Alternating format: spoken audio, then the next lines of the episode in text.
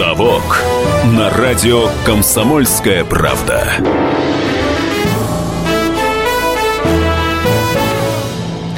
Добрый вечер, дорогие друзья. С вами Евгений Арсюхин, корреспондент радио «Комсомольская правда». Это программа «Совок», это премьерный выпуск программы «Совок». Но я здесь только для того, чтобы представить хозяина этой программы, автор этой программы. Знакомьтесь, Павел Пряников, главный редактор российского сегмента живого журнала ЖЖ Life Journal. О чем эта программа? Будем говорить о том, каким на самом деле был Советский Союз Союз. Многие из вас выросли в Советском Союзе, кто-то ну, родился, но не помнит этого времени. И даже те люди, которые на, на самом деле, как им кажется, знают, э, что такое был СССР, на самом деле не знают. Мы будем говорить о каких-то вещах, которые э, в советском прошлом были реальностью, но были недоступны для понимания, для знания советскими людьми. Но что-то я разболтался. Павел, привет. Здравствуйте. Здравствуйте, уважаемые слушатели. Здравствуйте, Евгений. Да, у нас сегодня очень сложная тема. У нас Советский Союз и религия. Вот у нас такая тема. Я ее даже немножко более, э, более узко скажу. А, религиозность в 1920-е годы, и которые я... на самом деле были, вопреки расхожему мнению, действительно расцветом религиозности, которого не было э, никогда в истории и сейчас даже нет. Я сразу подключаю звонки 8 800 200 ровно ровно 9702. Еще раз, 8 800 200 ровно 9702. Звоните, пишите смс-сообщение и начинаем дискуссию. Павел, я никогда не понимал такой простой вещи а, русская православная церковь, она на самом деле была э, готова сотрудничать с любой властью. Правильно, да? Правильно. Она всегда была властью, власть от Бога и так далее. Зачем большевики начали ее э, целенаправленно уничтожать? И нет ли тут какого-то, какой-то лжи, какого-то мифа, что большевики с самого начала хотели именно русскую церковь уничтожить? Нет, конечно. Это один из расхожих мифов, как мы говорим тут, я слово часто буду произносить, расхожих. Это один из расхожих миф, мифов о том, что православная церковь угнеталась большевиками, пришедшими к власти в, э, в октябре 17 года года. А, просто мало кто знает, точнее знает, но узкий круг, это как-то нет в широком обиходе этого, о том, что сразу же в 17 году, после февральской революции, произошел крупнейший раскол в русской православной церкви, который позднее, в начале 20-х годов, стал, стал называться обновленчеством. Так называемая «Живая церковь», которую возглавил э, Веденский, Александр Веденский. Еще в марте 17 года Веденским, он тогда был протеереем, им был создан э, демократи, Союз э, демократического духовенства и мирян. И именно с этого периода, с марта 17 года, начался большой раскол в русской православной церкви. Что делили, Павел? А, делили вплоть до, вплоть до храмов вплоть до храмов. Это была реакция на то, что русская церковь при царе была, ну, скажем так, э, частью э, репрессивной машины. Да, да, именно так. Та русская православная церковь, о которой сегодня говорят, что вот большевики там сажали священников, кого-то угнетали, это как раз была РПЦ, которая считалась консервативной частью. Обновленческая часть обновленцы, еще раз произнесу ее название «Живая церковь», которая в дальнейшем разделилась на три течения, она занимала главенствующее положение в русской православной церкви в 20-е годы. Я назову одну цифру, хотя бы одну цифру, из которой вам будет понятно о том, каково было истинное положение православных в 20-е годы. С 22 по 25 год э, на территории СССР действовало 30 тысяч православных храмов. Для сравнения скажу, что сейчас 32 с половиной тысячи храмов. Ага. А в 2000, например, седьмом году их было 27 тысяч. Угу. То есть мы вот буквально там пару лет назад только сравнялись с числом храмов, которые были в середине 20-х годов. Но не, до, не при царе, да, не до революции. Да. А, при этом... А, 70% храмов из этих 30 тысяч были за обновленцами за вот этой консервативной частью РПЦ, то, о чем мы знаем, э, э, Тихон, Сергий, сергианство э, и тому подобное, это была малая часть русской православной церкви. Главенствующее положение занимали обновленцы, которые с самого начала пошли на союз с советской властью. Говорили о христианском социализме, о том, что наконец-то русская православная церковь возвращается к истокам христианстве, о том, что надо помогать бедным, больным, страждущим, о том, что очень э, важно идти в народ, важно обновлять саму церковь и жить по тем канонам, которые вот Иисус Христос завещал в своем учении. Удивительно, но у нас есть звонок. Удивительно, потому что звонок пришел уже давно. Юрий, здравствуйте. Добрый вечер. Здравствуйте. У меня вот, смотрите, вопросик такой. Я вот сколько слушаю про разрушение храмов, там, да, борьбу с поповщиной и все такое, да. А вот вопрос такой, только ли с православной церковью воевали, ломали мечети или буддийские храмы, да, вот такое было или только вот по христианству били? Спасибо за вопрос. Я скажу так, били, били по всем церквям, но бить начали с конца 20-х годов, с начала 30-х годов. Где-то до 27-28 года по-настоящему серьезных гонений на, не только на православную церковь, а и на другие религиозные течения в СССР не было. Даже то, что иногда у нас там говорят, что вот кого-то сажали, э, действительно сажали, сажали по статьям, никаких троек там сталинских не было, э, давали срок, ну, действительно, статья была контрреволюционная деятельность, никуда не деться, э, время такое было, Кого-то сажали за хищение, кого-то сажали за хулиганство, вплоть до этого было. Но еще раз повторю, что количество храмов православных э, было 30 тысяч, и все кадры, которые нам показывают, там скидывают колокола, э, взрывают церкви, это началось уже при при расцвете сталинской власти. Если серьезно так вот говорить, это где-то 31-32 год, начало серьезных гонений на православную церковь, которая задела в том числе и обновленчество. Да, вот давайте я, я даже вот скажу, знаете, один интересный факт о том, э, как воспринималась тогда церковь. Вот у нас сейчас очень часто показывают кадры, как взрывали храм Христа Спасителя, но мало кто знает, что храм Христа Спасителя был главной церковью обновленцев. Они проводили в них свои поместные соборы. И когда взорвали храм Христа Спасителя, многие православные говорили, ну, наконец-то, слава Богу, взорвали вертеп вот этих вот обновленцев. обновленцев. Да, реакционная часть воспринимала это так. Но у него изначально была там плохая судьба, э, плохая история у храма Христа Спасителя, что он построен не на том месте, э, там, там не, был, не по тем там канонам. монастырь, его да, по, да, и монахи, не да. уходя, прокляли. И да. вот как раз РПЦ, скажем так, реакционная часть, э, взрыв храма Христа Спасителя даже приветствовал. Например, были такие викторианцы, последователи епископа э, Виктора э, образовались они в 27-28 году. Это такая катакомбная церковь фактически, которая не воспринимала советскую власть, не воспринимала даже сергианство. Э, Сергий, который пошел на союз с большевиками. Вот они как раз приветствовали, например, взрыв храма Христа Спасителя. Дорогие друзья, у нас сейчас будет небольшая пауза. Послушаем новости. И после этого мы продолжим программу «Совок» с Павлом Пряниковым о религии в ранних советах.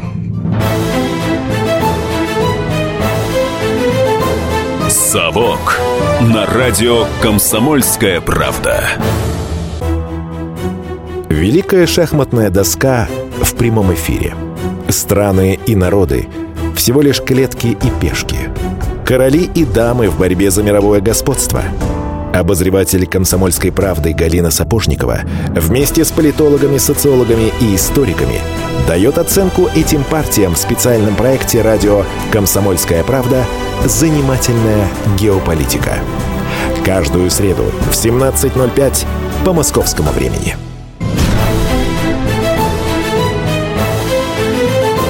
«Совок» на радио «Комсомольская правда».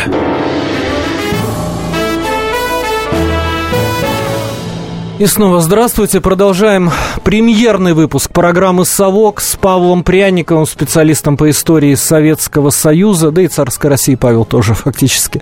Но говорить в этом, в этом цикле будем только о Советском а, Союзе. Евгений Арсюхин с вами, но я всего лишь ведущий, и все звонки а, пожалуйста, и все ваши смс -ки. Кстати, вот есть первая смс сейчас ее зачитаю. Все, пожалуйста, адресуйте непосредственно Павлу Пряникову, хозяину этой программы. Говорим сегодня о религиозности в ранних советах в 1920-е годы.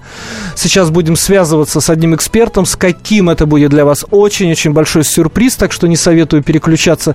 смс такая, а почему за посещение церкви из, э, из КПСС исключали?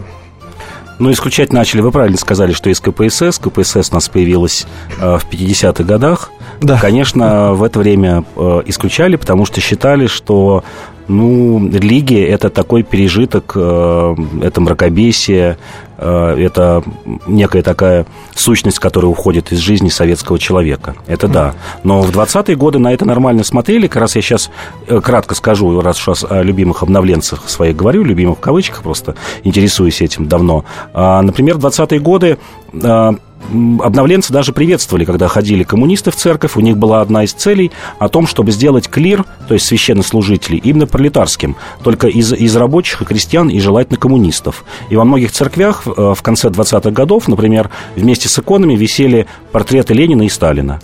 Э, окей, у нас на связи Никола... Николай Карлович Сванидзе. Николай Карлович, здравствуйте. Здравствуйте. Здравствуйте. А, говорим мы, как вы уже, наверное, поняли, о э, религиозности в ранних советах. И вот а, Павел Пряников, хозяин нашей программы «Совок», утверждает, что 1920-е годы были не просто, не были просто вот не временем гонений на церковь, а были временем расцвета религиозности, в основном за счет церкви обновленцев. Что бы вы могли на этот счет нам сказать? Нет, ну, э, одно с другим сочетается. Так. Потому что, с одной стороны, действительно, обновленцы э, в достаточной степени, если не процветали, то выживали. А, а с другой стороны, конечно, на, на, на, на традиционную церковь, на традиционные церковные институты, на православные, на православных священников, как физических лиц, были совершенно огромные гонения. Не, прошу значит гонения. Гонения это звучит так как-то академично, уничтожали их просто физически уничтожали. И э, в собрании сочинений Владимира Ильича Ленина можно найти знаменитую фразу насчет того, что их просто нужно расстреливать. Я вот смотрю, Павел улыбается, есть что возразить. Ну, я возражу, конечно, что пик гонений пришелся на 30-е годы, там, понятно, и 40-е, 50-е, но 30-е годы.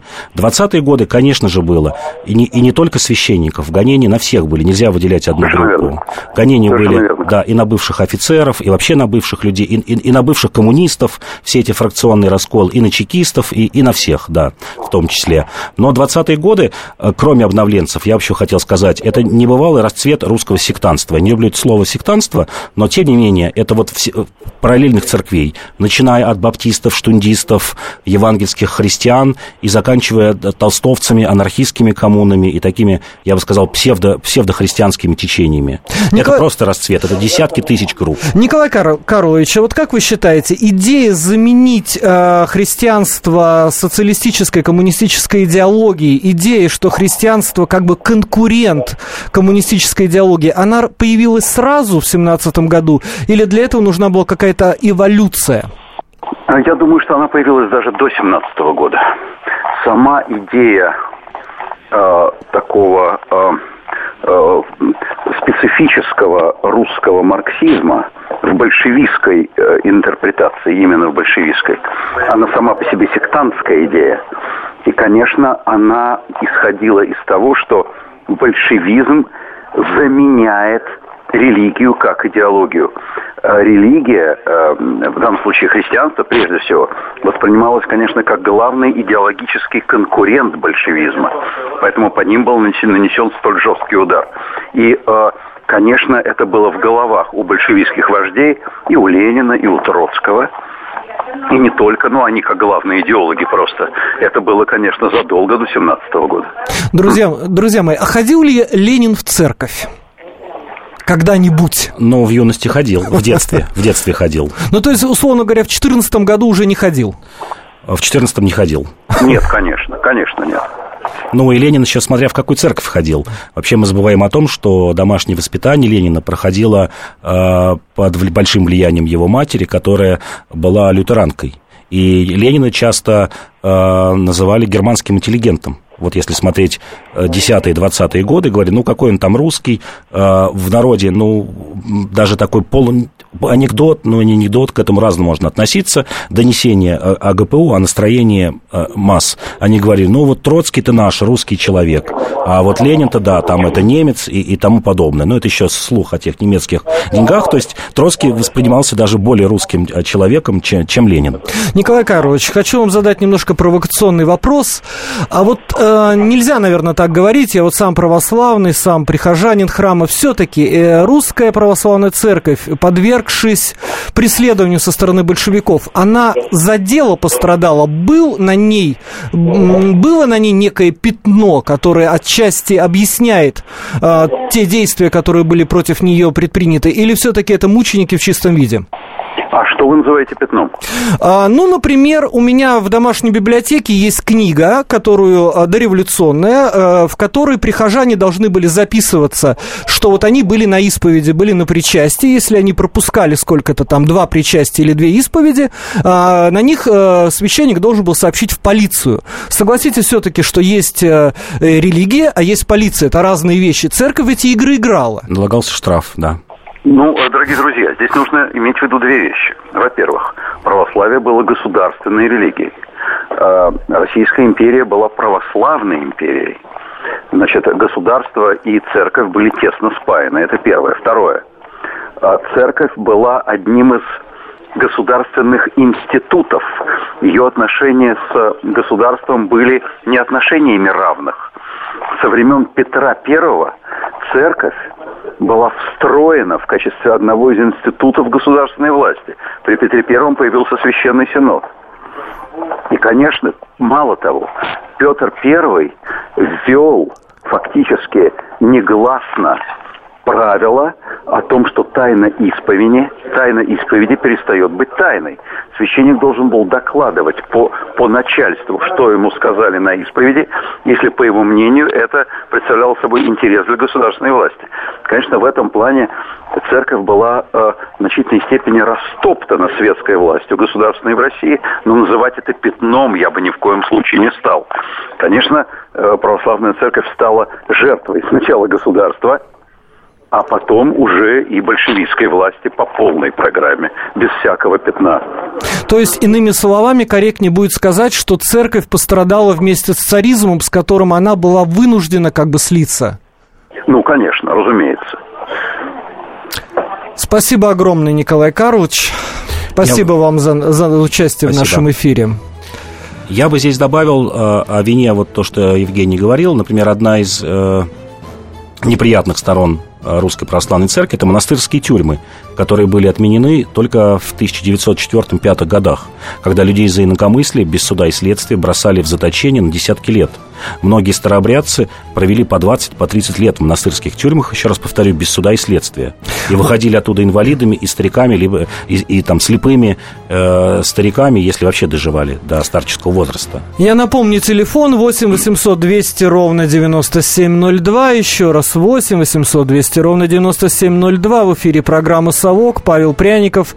Говорим о религиозности в ранних советах. И у нас есть очень любопытная смс -ка. Павел, прокомментируй, пожалуйста. Ленин и Крупская венчались в церкви. Ребята, изучайте историю Татьяна Железногорск. Да, они были вынуждены это сделать, потому что брак по-другому не регистрировался. И для того, чтобы ей приехать в ссылку к Ленину, ей нужно, им нужно было пойти на этот шаг, во многом вынужденный.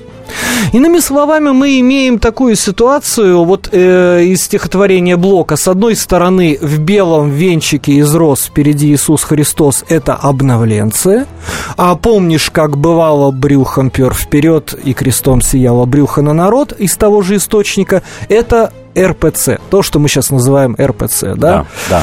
Иными словами, попытка вместе с э, обновлением политики обновить также э, мораль, евангельские вот эти устои вернуть. Да. Друзья мои, это, напоминаю, программа «Совок», Павел Пряников, и после перерыва мы поговорим о том, куда же все эти обновленцы делись, как чувствовали себя другие конфессии в 20-е годы. Вот э, историк и журналист Николай Сванидзе только что был у нас в прямом эфире, сказал, что э, Российская империя, ну, безусловно, тюрьма народов, что там говорить, была православным государством, хотя мы знаем, что мусульмане чувствовали себя неплохо. Как мусульмане чувствовали себя при ранних советах. Это программа «Совок», это Павел Пряников, Евгений Арсюхин, журналист. Не переключайтесь. «Совок» на радио «Комсомольская правда». Каждую субботу с 16 до 17 часов на радиостанции «Комсомольская правда» я, Леонид Альшанский, почетный адвокат России, веду передачу «Народный адвокат» и отвечаю на ваши вопросы по проблемам административного права, ГАИ, таможенник, пограничник, гражданского права, дачной амнистии, земельных отношений, обманы страховых компаний. Обо всем этом вы услышите в наших передачах каждую субботу с 16 до 17 часов.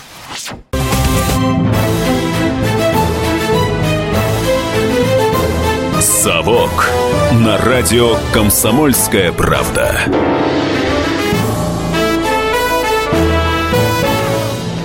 И снова здравствуйте. 8 800 200 ровно 9702. Программа «Совок». Павел Пряников. А вы слушаете в данный момент голос Евгения Арсюхина, ведущего. А, какой-то шквал СМС обрушился на нас, и я должен их все зачитать. А, почему передачи о религии нет самих представителей РПЦ? Потому что у нас передача не о религии, у нас историческая передача. Но если нас сейчас слушают представители РПЦ, точно так же, как нас слушал а, господин Сванидзе и позвонил с удовольствием примем ваши звонки. Ну, естественно, пишут, что до совка нынешним либералам еще расти и ползти, как до луны, вашу убогую демагогию. Смешно слуш- слушать, Павел, кто из нас двоих либерал? Я, например, коммунист всю жизнь был. Ну, а я социалист. А ты социалист. Социалист, да. Вот мы на самом деле умеренный. и сошли. Ну, спрашивают, почему не Диак Кураев, э, собственно, в эфире. Ну, если господин Кураев, э, отец Кураев, Диак Кураев нам сейчас позвонит, мы будем э, рады. Э, Пишут, что с 988 по тысячный год погибло 3 миллиона человек. Как историк могу сказать, не было такого, нет такой цифры. Это вы прочитали в какой-то брошюре. А, Дорогой главный редактор, новая передача интересна, но, пожалуйста, не разрушайте все ценное. А, так, хорошо, не будем разрушать все ценное. Тут немножко личное такое сообщение, чтобы мы не разрушали ценности, да? Но мы с тобой не, Мы не ИГИЛ, не мы не покуж- мы не. ИГИЛ. Да. Э, организация, запрещенная в Российской Федерации. А, Есть звонок. Михаил, здравствуйте. А, Здравствуйте, добрый вечер. У Добрый. меня два Добрый вечер. вопросика. А, Значит, первый вопрос. В свое время, еще в советское, я имел счастье быть в городе Беломорске, и там в доверительной беседе, достаточно длительной, прозвучала интересная мысль, что гонение на церковь началось тогда, когда священники начали судить поступки коммунистов э, в соответствии с, э, ну, что называется, с девятью заповедями, которые практически один в один совпадали с э, кодексом строителя коммунизма. И вот здесь возник, так, что называется, диссонанс, так как од- одна из функций церкви – это выносить суждение, и вот тут-то и все и не сработало, потому что коммунисты ни девять заповедей, ни кодекса не знали, ну, по крайней мере, самые активные. И второй вопрос. Основатель института Лесгафта, некто э, Морозов, э, как раз в 20-е годы писал э, книги, по-моему, 7 или 8 томов «Христос в естественном научном э, освещении». Вот. И если где-то в 20-х, в начале 30-х это достаточно широко дискутировалось, то потом, как раз вот когда на- началось гонение на церковь, это стало зажиматься. Вот э, что вы можете на эти два вопроса ответить? Спасибо, спасибо, Михаил. А, еще две смс -ки. Это, это какой-то ураган смс -ок. А, спасибо нам говорят за исторические передачи. Ну и, естественно, нам пишут, что террористы, что красные, что исламские, не терпят Господнего креста. Ну, я согласен, террористы не любят, а, на самом деле, христиан. Не любит никого. Не любят террористы. никого, они Да. любят взрываться. Но, тем не менее, Михаил задал нам Да, вопрос. э, первый вопрос. Гонения на христиан, конечно, начались не из-за, не из-за этого, а из того, что изменилась концепция э, в Советском Союзе. Э, С приходом э, Сталина к власти, когда он окончательно взял бразды правления, это там с 28-29 года, когда была разбита троцкистская оппозиция, э, поменялась концепция. Стали воспитывать советского человека, это первое, а во-вторых, э, стали культивировать технократизм. А, Например, иммиграция, старые иммигранты, белые иммигранты, которые сидели и говорили, Керенский писал в 30 году, что новая религия СССР – это фордизм. Это тейлоризм, фордизм, когда началась э, индустриализация, когда заговорили о первой пятилетке. Э, обратите внимание, вторая половина 20-х годов – это шквал, это расцвет советской фантастики, которая пошла широкими шагами до окончания СССР и сейчас идет. По-моему, ни одной страны в мире нет, может быть, только США, где такой популярностью пользовалась фантастика. Просто изменилась концепция. Просто посчитали, что церковь, да, это все отжила, что хватит заигрывать э, э, с, со, старыми, со старыми людьми, будем, будем делать нового человека, такого винтика технократического. Э, отсюда пошел космизм, путешествие в космос, э, а элита Толстого, 25 год, затем просто шквал э, всей этой футуристической фантастики, имен которых сейчас никто уже не вспомнит. Это просто десятки, сотни людей. Кстати, Павел, у тебя же была прекрасная статья о том, что вот эти все путешествия в космос, э, фантастики, а элита и прочее зародились потому, что Сталина убедили, что Марс обитаем, что на нем есть капиталисты и надо освободить пролетариат Марса. То есть вроде как Сталин в это верил реально. Да, Его убедили да, ученые. Да, реально, реально верил. И не не только он, в это верили очень многие деятели в то время, в 20-е, 30-е годы, вплоть до 50-х годов. Если вы помните, даже э, Сергей Павлович Королев, когда отправляли на Луну, там говорили о Луне, никто не знал, какова поверхность Луны. Думали, что туда сейчас приземлится аппарат, э, и, и он провалится в лунную пыль, и там и утонет. То есть даже знания о Луне, в общем-то, не было э, в 50-е годы, а что говорят, 20-х, 30-х И что говорить о Марсе? Есть интересная смс зачитаю позже, есть звонок. Александр, здравствуйте. Алло, здравствуйте. Вот здравствуйте. у меня, Павлу, такой вопрос. Ну, поскольку мы о религии говорим, вот Ефрем Сирин, такой святой, да, православный, он когда-то сказал, что многие простота есть удобо превратно. То есть по-русски, ну, если вопрос такой конкретизирую свой таким образом, что вот пришла на смену старой религии пришла новая религия. И в условиях вот старой России, насквозь религиозной, да, эта вот новая идеология, она не могла не принять религиозный характер, потому что Ленин, Ленин, вот ленинизм, вы помните, это же было как кличка, которая родилась. То есть к марксизму считали вот первые, ну, в освобождении труда, там, в Струве, вот эти Мартов, они считали, что это к марксизму, вот это ленинизму никакого отношения не имеет.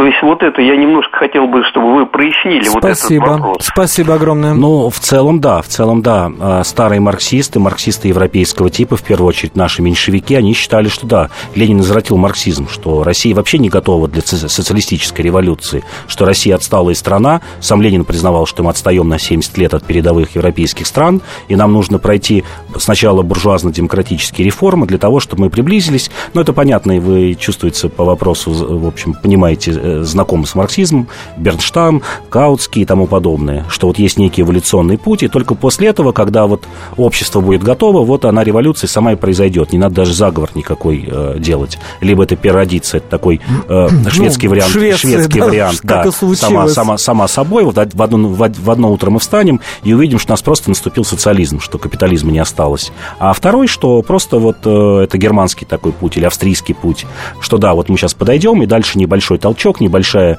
некровопролитная революция, и вот социализм наступит с помощью этого толчка, чуть убыстрим. А Ленин, конечно, в глазах э, таких ортодоксальных марксистов выглядел еретиком. Но я возвращусь к, к началу вашего вопроса, что Россия была религиозная страна. Россия не была религиозная страна.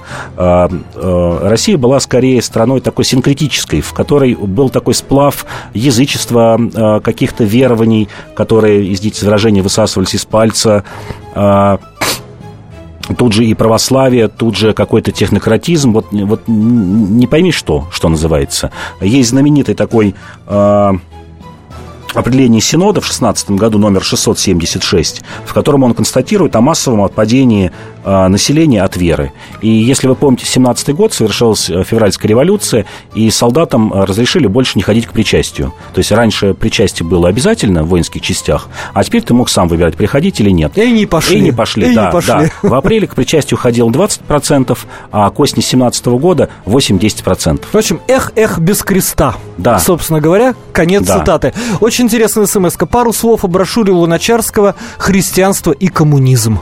Ну, как я уже в самом начале говорил, что действительно э, большинством православных, подчеркну здесь, большинством православных, потому что большая часть э, храмов прихожан и епископата были за обновленцами, они признавали сходство христианства и коммунизма.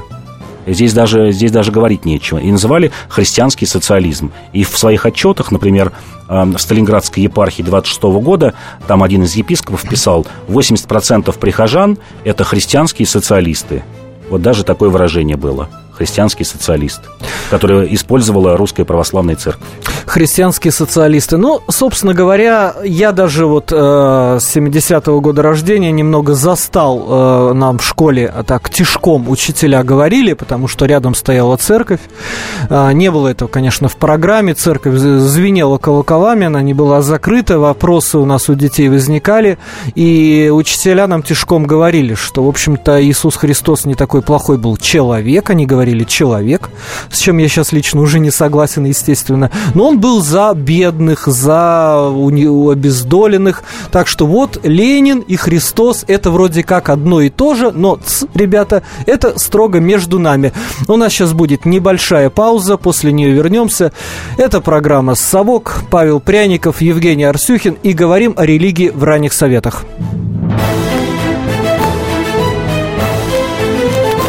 «Совок» радио «Комсомольская правда». Меня зовут Александр Яковлев. Меня зовут Евгений Арсюхин. У нас есть к вам убедительная просьба. Ни в коем случае не включайте радио «Комсомольская правда». В понедельник в 6 вечера. Но если вы все-таки решитесь это сделать, то вы услышите.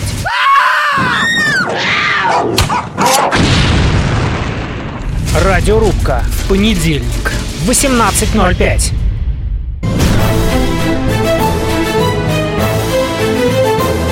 «Совок» на радио «Комсомольская правда».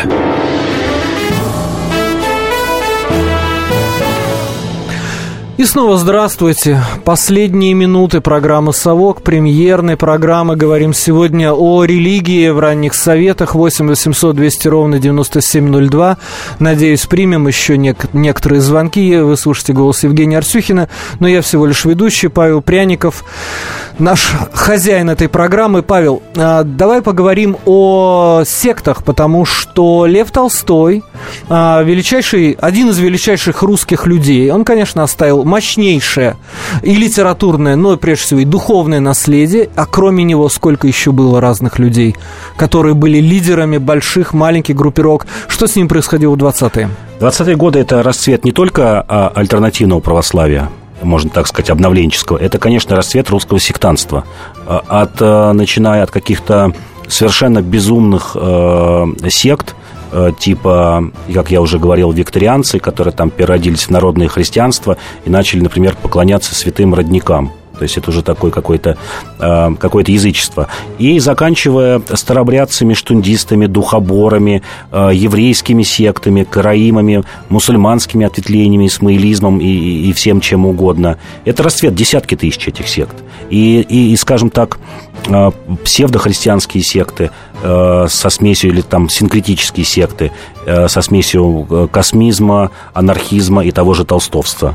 В какой степени удалось хотя бы на короткий срок преодолеть величайшую катастрофу русского народа, явление старообрядцев, унижение огромного количества русских людей, э, попирание их в правах, их физическое уничтожение, то, чем занимался царь на протяжении сотен лет до революции. Ну, старообрядцы, конечно, воспряли. Они и до этого поддерживали революцию, были одними из основных спонсоров. Мы все помним прекрасно купцов там Морозовых и, и тому подобное. Было множество более мелких купцов, которые поддерживали большевиков. Э, не из-за того, что они там, может быть, верили в большевизм или в марксизм, а просто видели реальную силу, которая сможет обуздать царизм в то время. И, наконец-то, вот эту историю трехсотлетнего противостояния между никонианами и э, старобрядцами они вот волевым решением прекратят и сделают старобрядцев равным субъектом э, религиозности. Это случилось? Это случилось в 20-е годы. Но случилось. ненадолго. Но ненадолго. Как я уже говорил, конец 20-х годов идет откат по всем фронтам, не только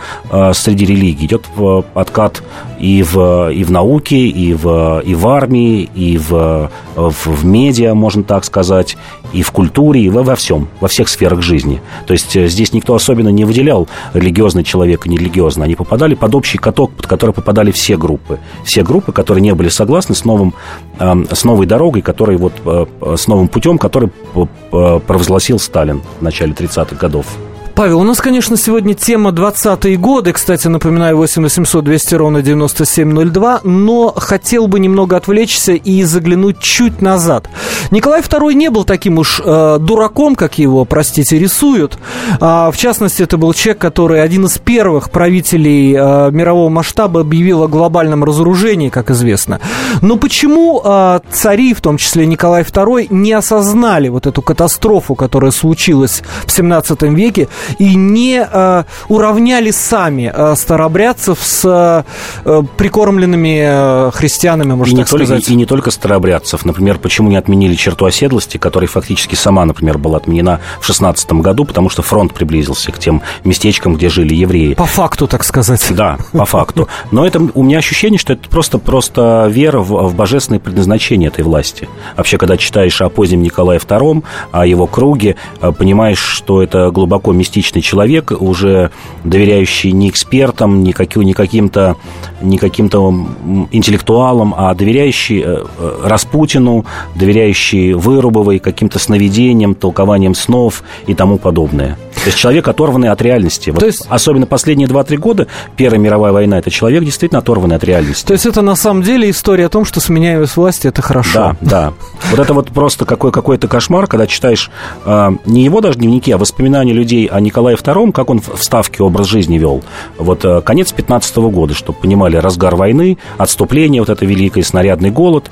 Э, в конце 15 -го года Николай II уделял 2 часа времени э, руководству армии. У него а с 9 до половины 12. В 12 часов у него был обед, он его за, за два года ни разу не опоздал, он должен был бежать. И если он понимал, что вот он опаздывает на обед, он принимал генералов да, в это время утреннее, он понимал, что если у него обед горит, его люди ждут, он просто бросал этих генералов и, и шел в комнату обедать. Вот такой был человек, человек, который духом побеждал, как ему казалось, но в итоге, конечно, не победил. Лариса, здравствуйте. Здравствуйте. Это, по-моему, все-таки вы очень здорово передергиваете. То, что было процветание сект, и то, что было возношение обновленчества, это было политикой большевиков на подрыв традиционной православной церкви. Вообще всячески боролись против традиций. Это, э, и и именно это, подкопать с корни дерева, чтобы его свалить. Лариса, спасибо. То есть, Павел, э, обновленцы – это проект большевиков. Согласен или нет? Не согласен. Еще вот. раз говорю, что март 17... А, а, а ведь, э, извини, перебил, так ведь обычно и трактуется, да? А, март 17 года, начало обновленческой церкви, март 17 года. Через месяц после а, февральской революции. Еще никаких большевиков нет. Причем это движение было снизу, это не было движением сверху. Скорее, большевики примкнули к, к обновленцам. Не создавали их, а примкнули к обновленцам. Там ведь было, когда вот мы говорим возвращение к традициям, очень хорошую традицию, вот вы говорите, традиция. Вот традиция Руси – это язычество. Мало кто знает, что в конце 19 года, в ноябре-декабре 19 года, прославленный э, командарм Тухачевский написал докладную записку Троцкому о том, что надо запретить вообще христианство и вести язычество, что наша традиция русская – это язычество, что христианство воспитало нытиков, людей, которые проиграли там, Первую мировую войну, нежизнеспособного человека, не просто христианство, а русская православная церковь. И что давайте это все отменим и будем воспитывать ну, такой протофашизм. Да. Протофашизм, да. нитшанство такое, будем воспитывать нового, нового советского человека на основе язычества. И вот то, что говорите, если хотели растоптать традицию, ну тогда вы вернулись бы, например, взяли бы этот вариант. И, и, к примеру, вариант э, тоже мало кто знает, вариант э, Ленина, ну, с которым не соглашался, группы скорее. Перевод, например, нашего алфавита на латиницу. Если уж так хотели бы растоптать, то сделали бы это. Наоборот, наоборот, и мы видим, что середина и конец 20-х годов – это как раз восстановление тех традиционных ценностей, особенно при Сталине, которыми всегда отличалась Российская империя. И началось это как раз не 40-е годы, как часто, даже более того скажу, э, у нас принято считать, что Сталин повернулся лицом к христианству, лицом к русской православной церкви. Это в 1943 году, когда он принял значит, оставшихся епископов и решил вести патриаршество. На самом деле Сталин повернулся лицом к христианству в июле-августе 1941 года, когда он принял обновленцев, разрешил им открывать в храмы после гонений 30-х годов. И, например, впервые там за, по-моему, за 7 или за 8 лет были рукоположены два епископа. Это 41 год и, и э, обновленцы присылали ему э, хвалебные телеграммы, Сталин отвечал на них. То есть Сталин, э, мы опять же знаем историю Русской Православной Церкви сейчас со стороны нынешней РПЦ. Мы забываем о том, что там было действительно мощное обновленческое движение, которое затрагивало не только... скажем, отношение церкви к государству, но и какие-то основы даже богослужения. Например, в обновленческой церкви в конце 20-х годов, во-первых, была конкуренция, было три. К концу 20-х годов было три обновленческих церкви, и храмы конкурировали за прихожан, придумывали э, различные способы. Где-то вводились лавочки, где-то начиналось, как сейчас э, в американских баптистских церквях, спиричуал, просто петь там под гитару, например. Да. Да, где-то где выпекали какие-то пироги э, и тому подобное. То есть вот это была живая жизнь, живая жизнь. Да, она прекратилась, э, как прекратились, как я еще раз повторю, многие другие явления революционной 20-х годов. Да вообще, на самом деле, многого не знаем. Не знаем, например, о визите антиохийского патриарха в осажденную фашистами Москву в 41 году. РПЦ тоже не любит этот эпизод вспоминать, потому что вроде как не их, не их дело, хотя для Сталина именно визит этого арабского человека был э, важным. Друзья, мы получаем много сообщений, смс-сообщений, очень много лично мне, я... Э, Павлу тоже пишите, он тоже все это читает. Я все, все вижу, все читаю. Спасибо, ребята, то, что вы мне, за то, что вы мне пишете. А, не объявляю больше вре... телефон нашего прямого эфира, потому что время наше стремительно истекает. Это была программа «Совок». Это был Павел Пряников, который теперь будет с вами в это время, в этот день, а, каждую неделю. И я думаю, Павел, мы в следующий раз затронем ту тему, по которой сегодня чуть-чуть прошлись. Это так называемый космизм, капиталисты на Марсе и прочие бредни, которые в итоге, однако, породили Юрия Гагарина, как ни странно, да? То да. есть бывает, что и от бредни что-то хор- хорошее. Дорогие друзья, еще раз, это была программа «Совок». Это был Павел Пряников, хозяин этой программы, и Евгений Арсюхин. Счастливо. До свидания. Специальный проект «Радио Комсомольская правда». Что будет? Сегодня мы говорим о том, что будет завтра. Ведущие эксперты и политики в прямом эфире делают свои прогнозы на будущее в программе «Что будет?». Каждый вторник с 19 до 21 часа по московскому времени на радио «Комсомольская правда». В эфире Владимир Сунгоркин и Александр Яковлев. Что будет?